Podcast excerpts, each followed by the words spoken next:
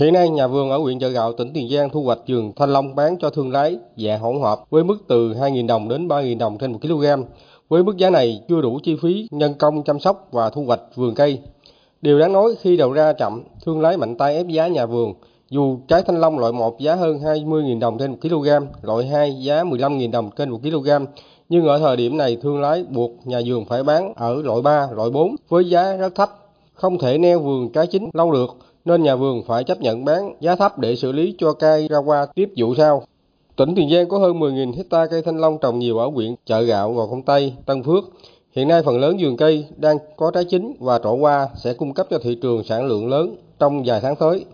Vấn đề đầu ra với giá cả hợp lý có lợi nhuận đang được nhà vườn quan tâm. Ông Võ Văn Quân, hộ trồng cây thanh long ruột đỏ tại xã Tân Thuận Bình, huyện Chợ Gạo đang thu hoạch vườn cây thanh long tâm tư. Thanh long á, này nó bình quân có 2 ngàn à, vườn lỗ chết luôn. Trước hổm ra bình quân mười mấy ngàn, 15, 16 ngàn. Thì mùa thì thấy vậy cũng đạt hơn mấy kỳ trước nhưng mà nó rẻ thôi chứ thì cứ để là theo đeo đeo đeo thử sao. Thanh long á, tiền nào thì giá này phải nằm trên 10 ngàn mới lời.